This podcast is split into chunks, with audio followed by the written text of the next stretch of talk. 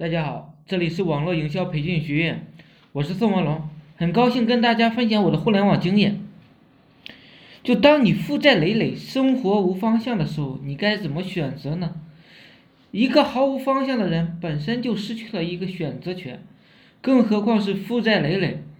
换句话说呢，连方向都没有的人，你如何去选择呢？选择什么呢？选择它本身就是一个方向性的词汇。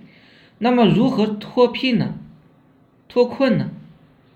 一，你首先你要找到致使负债累累的问题根源在哪里，找到根源，你切除它。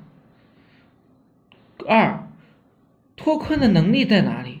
要不要升级这个能力？转化成本。第三，疾病乱投医，人穷也会。因此，我们要先稳住自己。别走上犯罪的道路。第四，人负债不怕，就怕负气。二零一七年的时候，中国有两个最著名的负责人，一个是负债人，一个是贾跃亭，一个是王健林，一个离家出走了，一个力挽狂澜。这期间既看人品，也要看心气的。第五就是学本事高于玩投机。第六。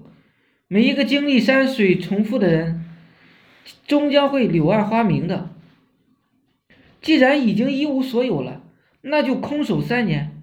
一无所有，必有它的缘由，要么是根源问题，要么是功底问题。无论是哪个问题，你都需要重建、重构。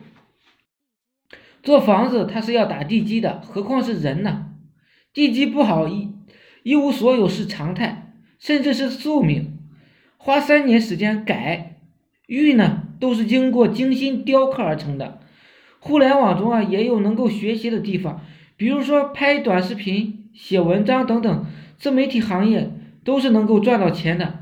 你要用三年的时间去打磨自己，这样呢，我相信一无所有变会让你变得非常的富有。我是宋文龙，自媒体人。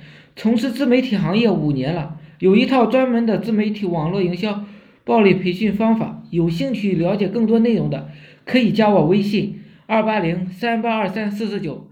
另外，也可以付费加入我们 VIP 社群，在社群里可以享有更多群资源、更多网络营销项目和营销思维。谢谢大家，祝大家发财！